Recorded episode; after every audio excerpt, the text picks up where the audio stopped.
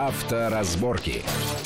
Приветствую всех в студии Александр Злобин. Это большая автомобильная программа на радио Вести ФМ. Мы, как всегда, обсуждаем главные автомобильные новости, заявления, намерения, события, все то, что так или иначе уже влияет или в ближайшее время может повлиять на нашу и без того непростую автомобильную жизнь. Довольно много новостей на минувшей неделе. Это развитие такого жесткого заявления президента Путина о том по поводу видео, камер фото-видеофиксации. Э, и вот уже э, генпрокурор Юрий Чайко заявил, что в ходе прокурорских проверок проверок установлены многочисленные факты, когда система автоматической фото-видеофиксации нарушений работает с неотлаженным программным обеспечением. Водители получают квитанции на оплату штрафов за правонарушения, которые они не совершали. И места установки камер тоже э, совсем не такие.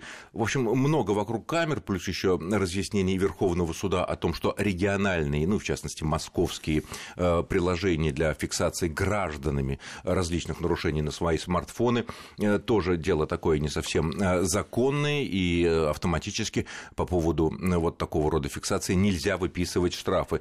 Э, обо всех этих вещах и деталях мы поговорим с нашим сегодняшним гостем. Это адвокат, автоюрист Сергей Радько. Сергей, приветствую вас в нашей студии. Здравствуйте. Вот такое вот жесткое заявление генпрокурора. Ну, понятно, все это вызвано, которое прозвучало на предыдущей неделе заявлением президента. Чайка даже добавил, что места установки камер порой свидетельствуют о стремлении скорее заработать на штрафах, чем обеспечить обеспечить безопасность на дорогах. Вот такой сразу у меня возникает из этой цитаты вопрос. А как водитель может, который был оштрафован какой-то камерой, понять, что вот эта камера работала с неотлаженным программным софтом и вообще установлена не так. А вот хотелось бы понять, на каком основании генеральный прокурор сделал такие выводы. Почему? Потому что если камеры фиксируют правонарушение, если мы, допустим, с ним согласны, мы оплатили, вопросов нет. Да? Но если мы с ним не согласны и пытаемся обжаловать, а подаем жалобу в суд, а, если мы ссылаемся на то, что камера там, неисправна и так далее, суд может истребовать документ о том, что эта камера должна быть исправна. А у того, кто эту камеру эксплуатирует, есть документы о том, что эта камера утверждена в качестве средства измерения, а, сертифицирована и имеет свидетельство о поверке, о том, что она исправна и там обычно дается на год. И как суд должен усомниться в показаниях этой камеры. Если мы говорим, я не ехал там 90, а ехал 65 по спидометру, да, а суд говорит, камера исправна, формально она исправна, документы об этом и есть. И она показывает 90? Да, вы не опровергли это утверждение, а все ваши доводы, что вы не превышали это желание уйти от наказания. И поэтому формально доказать, что камера была неисправна по факту, а реально она была по Ну или софт неправильный, да. или там, я не знаю, установлена не там, где... Да, но если софт неправильный, тогда как возникает вопрос, как она была сертифицирована, и как она работала, как она эксплуатировалась. К сожалению, это в основном э, касается тех самых переносных камер, которые каждый раз оператор привозит на место, что-то включает, там настраивает, калибрует и так далее. После этого работает. Э, те камеры, которые стоят стационарно, к ним нареканий меньше, хотя тоже претензии есть. Э, Поэтому, если уж эм, у генпрокурора есть информация о том, что камеры стоят с нарушением, есть неотлаженный софт и так далее, то а, здесь проводить нужно, наверное, очень большое расследование на предмет, на предмет того, кто этот софт писал, кто его принял в эксплуатацию, кто их сертифицировал. А в конечном итоге это работа гигантская, потому что если было вынесено много миллионов постановлений на основании этих, этих э, показаний камер, то эти постановления нужно отменять. Вот, вот, вот это принципиально. Отменить а, а их, а... к сожалению, нереально. Почему? Потому что эти постановления либо оплачены, либо они не были обжалованы, вступили в законную силу, и чтобы их отменить, что нужно? Либо чтобы то лицо, которое было оштрафовано, подало жалобу, а сроки уже прошли, то есть нужно подавать жалобу, а к ней прикладывать заявление о восстановлении срока на обжалование. Э, понятно, что каждый гражданин, который там 2-3 раза заплатил по 500 рублей, этим заниматься не будет. А если по 5 тысяч? Ну, не знаю, захотят ли они, тем более, что предложить лишь цитату из заявления генпрокурора, это Нет, будет почему мало. еще и заявление президента? Сначала заявление президента, потом заявление генпрокурора, ну, еще там заявления разные были уже вслед ну, заявлению президента. Нужно в каждом том, что, конкретном э, случае доказывать, что камера показывала неправильно, а просто сказать о том, что на высоких уровнях обсуждается недостоверность данных, этого мало. Любой судья скажет, мне интересует конкретно камера угу. по конкретному адресу в, конкрет, в конкретное время и место. То, что заявляет там президент, это понятно, но э, здесь э, проблема очень большая, потому что если э, у, у прокуратуры есть данные о том, что какие-то камеры работали либо работают неправильно, по сути, прокуратура должна подавать, она имеет право обжаловать вступившую в законную силу постановления, подавать на них протесты. Но ну, это, это не особо интересно, Это наверное. сделать технически нереально. Почему? Потому что протесты подаются на вступившую в законную силу постановление в суд субъекта федерации. Помните, несколько лет назад была история, когда в Москве тоже генпрокуратура признала не, необоснованным то ли 600, то ли 700 тысяч постановлений, вынесенных МАДИ.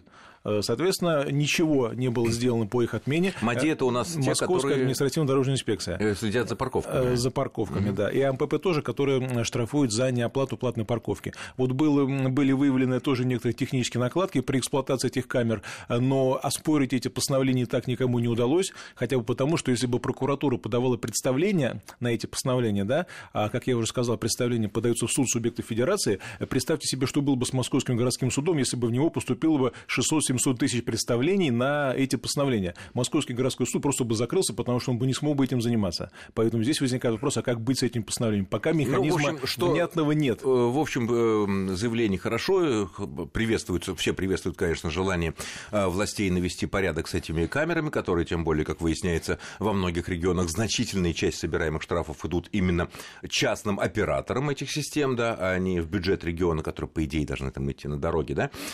Но, тем не менее, никакого обратного, так сказать, влияния это на, на оплаченные уже штрафы нет. или уже как бы не, не влияет. Хорошо, связанные с этим дело очень тесно связанное, это решение, разъяснение, скажем так, Верховного суда э, относительно того, что вот эти вот региональные, ну и московские, вот в других регионах были такие программы, типа «Помощник Москвы», когда люди могли, просто граждане могли снять э, конкретные нарушения, но обычно речь идет о парковке на газонах или на том, что считается газонами, отослать, и на основании вот этих фотографий людям выписывался штраф, ну, штраф, как известно, для людей это порядка 5 тысяч рублей, да? За газон в Москве 5 тысяч, а для юрлиц аж 300 тысяч А для юрлиц, если машина стоит на балансе юрлица, это 300 тысяч рублей, можете себе представить. Э, вот есть такая информация, что с помощью э, вот этого столичного мобильного приложения было вынесено уже более 800 тысяч штрафных постановлений, без малого миллиона. Еще бы сумму узнать, потому что если каждый из них по 300 тысяч, то суммы ну, ну такие, не, что в голове ну, не умещаются. Допустим, часть по 5 тысяч, а часть по, э, а часть по, э, 300 тысяч, да, ну и хорошо, тогда есть деньги там, не знаю, на, на всякую э, реновацию. Ну, тем не менее, э, что сказал Верховный суд? Верховный суд э, сказал, что в рамках автоматической фиксации нарушений правил дорожного движения камера должна быть установлена стационарно или на автомобиле, а съемка на телефон не такими условиями не отвечает. Соответственно, таким образом может быть обжаловано, ну, юристы говорят, э, штрафы за неправильную парковку вынесены с помощью вот этого э, приложения. Ну, в свою очередь, конечно, московские власти, та часть, которая отвечает за деятельность вот этой вот, за, за, насчет этого приложения, говорят, что у нас все сертифицировано, все проверено, все опробировано, все очень правильно, все на э, самом правильном юридическом уровне, вот, но готовы, как бы, значит, соответственно, сотрудничать и выяснять, как это сделать. Вот здесь э, что теперь будет? Ну, Возможно смотрите. ли вот в, этом, в этих случаях какие-то обжалования? Потому что особенно это э, важно, как мы уже поняли, для юрлиц, потому что пару штрафов или там тройка штрафов по 300 тысяч рублей – ну, малому бизнесу можно, да и не, не всякое среднее это все выдержать. Взяли и миллион. Так это явление в массовом порядке, причем зачастую бывает, что машина стоит без движения, а некоторые активно граждане фотографируют, и юрлицу прилетает столько постановлений, сколько раз машина была сфотографирована. Что сказал Верховный а суд? разве так? На практике бывает именно так. То, есть, вы поставили какую-нибудь газельку, там, которая заехала на какой-то кусок грязи, который по э, официально считается газоном, то Нехороший Я человек, сам конечно, видел да. три постановления в отношении одного и того же юрлица, где видно явно, что машина, и машина стоит... одна и та же. Машина одна и та же, место одно и то же, просто она немножко с разных ракурсов сфотографирована. А-а-а. И пришло три постановления по 300 тысяч рублей. То и никто это... ничего не разбирает. Вот по этим, по, по этим существующим правилам никто ничего не разбирается, достаточно этой фотографии, ну, сделаны соответствующими, там, не знаю, временные, географические э, пометки, и, и все. Было вынесено три постановления, правда, их удалось в суде оспорить по той причине, что машина была в аренде у другого лица, и поэтому юрлицо от ответственности освободили. Ну, тогда то, то юрлицо, у которого была в аренде, тогда, могло Да, пострадать. но если в аренде оно было у физического лица, тогда там будет штраф 5 тысяч рублей. Именно поэтому такие штрафы в Москве очень трудно отменяются, потому что бюджет не хочет терять 300 тысяч и получать только 5. Но что сказал Верховный суд? Он сказал, что э, те постановления, которые, вернее, те снимки, которые делаются при помощи мобильных телефонов, прочей бытовой техники, они не могут быть основанием для автоматической фиксации. Именно потому, что автоматическая фиксация предполагает работу этого комплекса безо всякого вмешательства человека. То есть поставили камеру на дороге или повесили, да, она висит, фотографирует, автоматически выделяет машины, которые, например, превышают скорость, фоткает и выписывается штраф. С приложениями, с мобильными телефонами история другая. Мы идем, мы сами выбираем, какую машину сфоткать, сами выбираем ракурс, сами решаем. Вот такой способ фиксации автоматическим не является. Он зависит именно от воли Говорит оператора, Верховный суд. И как да. надо. Хорошо, но ведь я так понимаю, что все равно некую юридическую силу вот эти вот гражданские снимки, э, сделанные в рамках этой программы, приложения, они все равно как-то имеют. Но эти снимки имеют юридическую силу, как и любые другие доказательства. Например, вы, вы могли просто написать заявление, что такая-то машина припаркована в таком-то месте с нарушением. И ваше заявление, и устное заявление, и письменное, и ваш снимок сделан на ваш телефон, да, Без это все одинаковые доказательства, да, которые должны быть рассмотрены, и при проверке этих фактов административный орган, ГИБДД или МАДИ, должны вызвать собственника машины, того, на которого она зарегистрирована. То есть теперь, по идее, так должно опросить, быть. выяснить, кто был за рулем в момент фиксации, и только если подтвердится, или что был, поставил, да, да. кто поставил, кто был за рулем или кто собственник, вот только если будет установлено именно так, э, что за рулем было конкретное лицо, собственник или там знакомые, друзья, вот тогда на него составляется протокол, либо сразу выносится постановление. Но просто на основании снимка, который пришел по почте на сервер правительства Москвы там, или МАДИ или мэрии, автоматически постановление вынести нельзя. То есть доказательство силу оно имеет. Верховный суд написал, что да. Правда, по моей информации, пока вот э, это было постановление 25 июня э, издано, э, пока продолжается выписывание этих постановлений. Как пойдет обжалование, вопрос сложный. Потому... Но теперь те, кто получают эти постановления, наверное, имеют больше оснований обжаловать их? Им придется идти до Верховного суда, потому что не так давно я тоже видел ту же практику того же Верховного суда, где он прямо писал, что ПАК ПМ помощник Москвы утвержден как средство измерения, как средство автоматической фиксации. Правда, это писали отдельные судьи по отдельным делам. Теперь это уже возведено в ранг мнения пленума, который имеет, наверное, высшую силу. Э, поэтому, в принципе, я думаю, что здесь э, придется, наверное, перерабатывать закон, либо перерабатывать приложение. Действительно, все-таки, когда гражданин фиксирует на телефон, и неизвестно, что это за аппарат, э, здесь большие проблемы с достоверностью снимков, хотя бы потому, что тот комплекс, который обрабатывает снимки, в Москве, в других регионах, да, народные инспекторы и подобные системы, они как средство измерения не сертифицированы. Они сертифицированы просто как средство обработки данных. Но в составе этого комплекса обработки данных нету самого основного инструмента, того самого, который фиксирует, нету фото-видеоустройства. Поэтому достоверность снимков, которые делаются и которые присылаются, она под большим вопросом. А, Может кстати... быть, она не вызывает сомнений, но в принципе при тех программах, которые мы знаем, в общем-то, Photoshop и прочие возможности, они допускают некоторые злоупотребления. Ну да, если есть такое желание. Ну, кроме того, кстати говоря, некоторое время назад и само МВД обсуждало э, вопрос о том, чтобы на основании э, опыта вот этих региональных э, гражданских приложений сделать Э, такую общую, общефедеральную, общероссийскую систему типа народный инспектор, там по-разному называлось. Даже есть вроде бы законопроект такой, но пока он еще не прошел все стадии, тем более с мнением Верховного суда, теперь, наверное, будет сложнее его провести. Угу. Хорошо. Э, следующая тема, которая тоже, конечно, вызвала бурное бурное обсуждение в интернете. Э, в частности, вот есть такой законопроект Минздрава уже в данном случае, что при получении водительских прав граждан России обяжут сдавать мочу и кровь для прохождения теста на употребление наркотиков.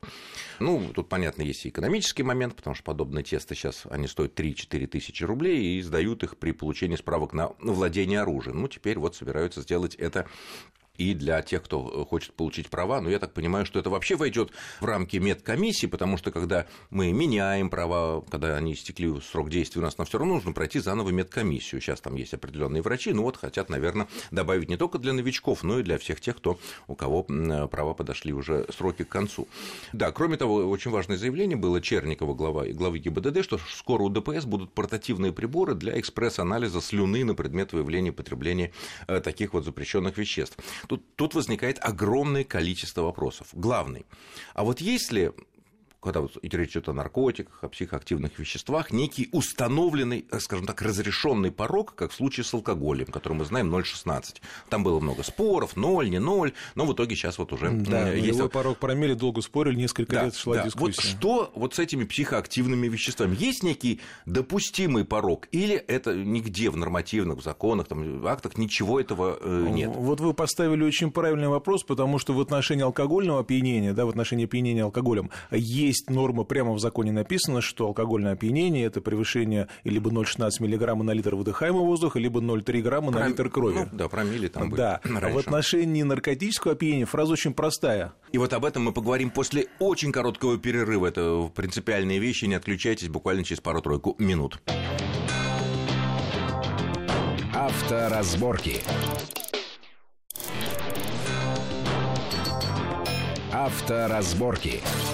Итак, мы продолжаем в студии Александр Злобин и адвокат и автоюрист Сергей Радько. Обсуждаем инициативу Минздрава, э, чтобы граждане при получении или обмене прав при подхождении медкомиссии э, на справку для ГИБДД э, сдавали тест на употребление наркотиков, плюс заявление главы ГИБДД, что скоро у ДПС будут такие портативные приборы для экспресс-анализа слюны на предмет выявления потребления таких веществ. И главный вопрос, если установлены какими-то правилами, нормами, законами, не знаю чем, граница, где э, разрешено, а где не разрешено по сравнению вот с алкоголем.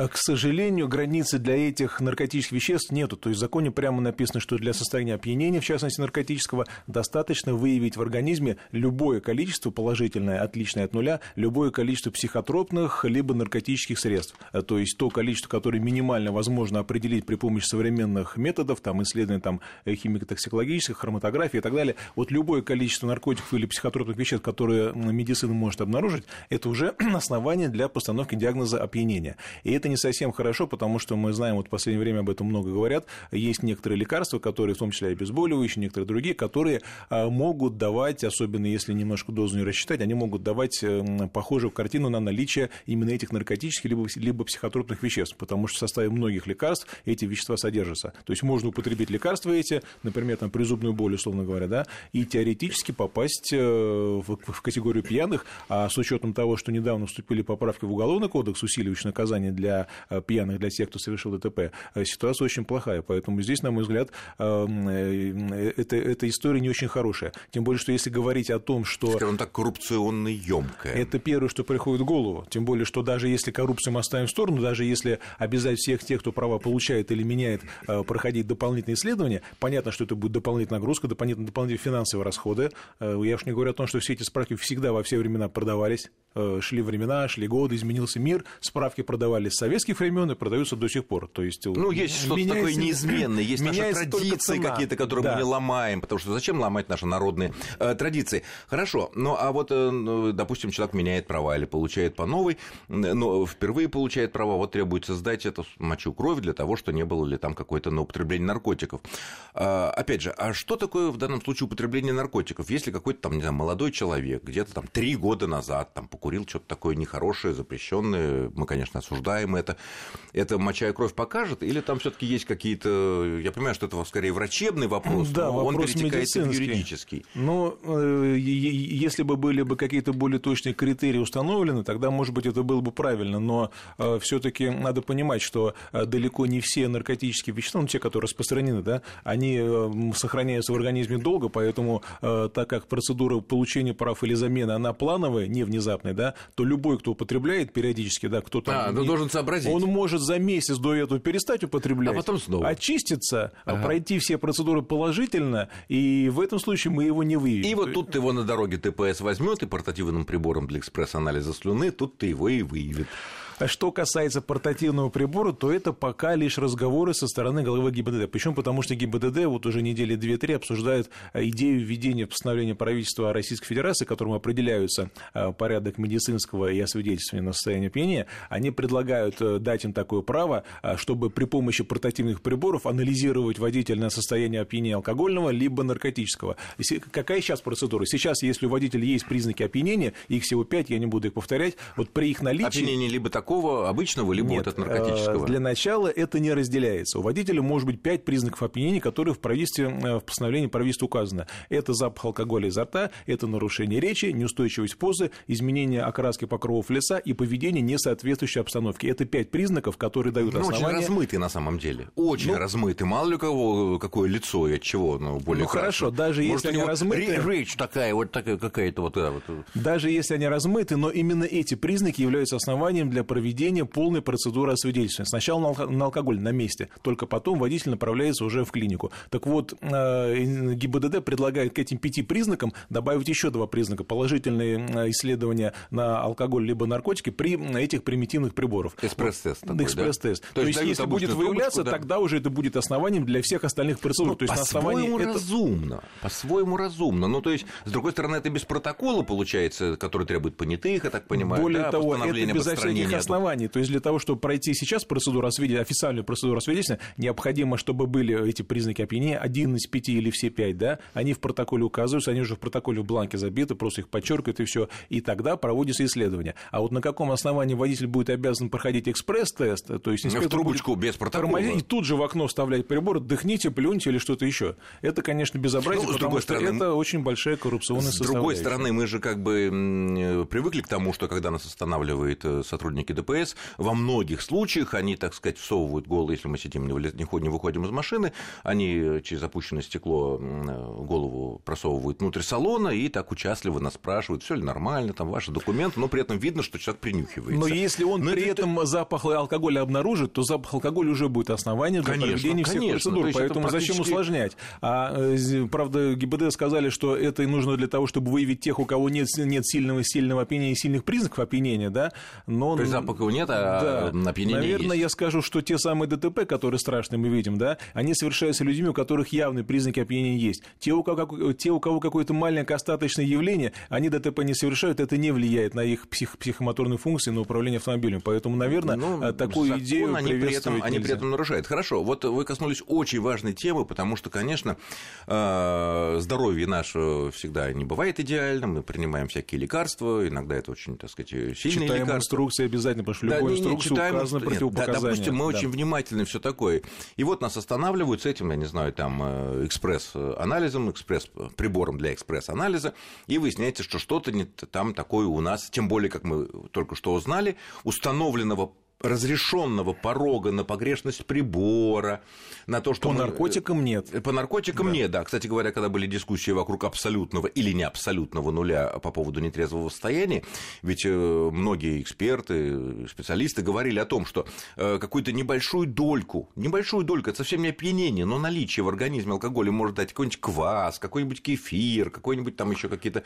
Ну, вот, оно, это не опьянение, нет, не да. опьянение, но чуть-чуть оно покажет там, чего-то такого содержимого.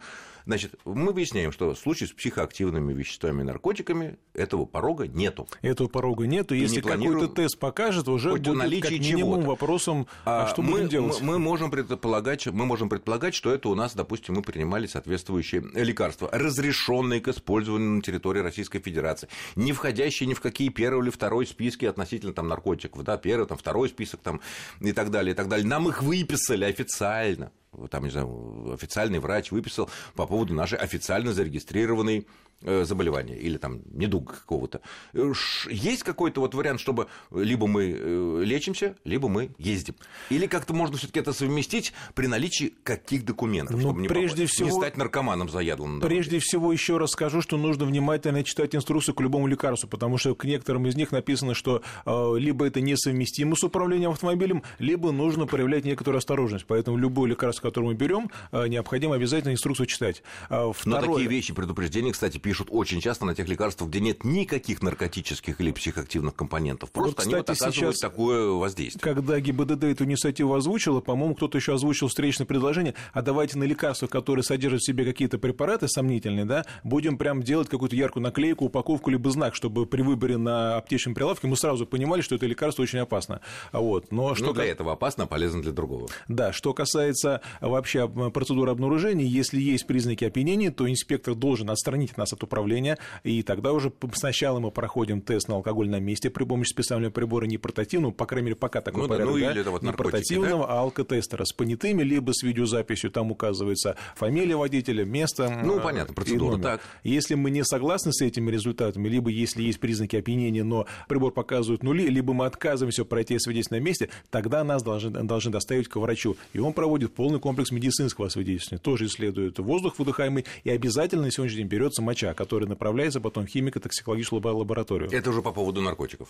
Нет, э, моча берется всегда, потому mm. что если, допустим, привезли э, водителя к врачу с признаками опьянения, но даже если, если выдох у него отрицательный, нет в, в алкоголе выдоха, а по инструкции Минздрава врач обязан взять мочу для химико-токсикологического исследования. Понятно. Ну что ж, очень интересно, полезный, мне кажется, э, разговор. Будем очень внимательно следить за развитием этих вещей, потому что все помнят многолетние, не просто многомесячные, многолетние дискуссии вокруг абсолютного или выделения абсолютного нуля, и сколько десятков тысяч человек из-за этого э, пострадало, а в случае вот с психоактивными веществами или компонентами лекарств этого порога, как выясняется, нет, и любой след какого-то давнего лекарства может привести э, к очень неприятным для человека последствиям. Ну что ж, я благодарю нашего гостя, это был адвокат и автоюрист Сергей Радько. Сергей, спасибо. До свидания. Будем ждать снова в нашей студии. С вами был Александр Злобин. Всего хорошего и удачи вам на дорогах.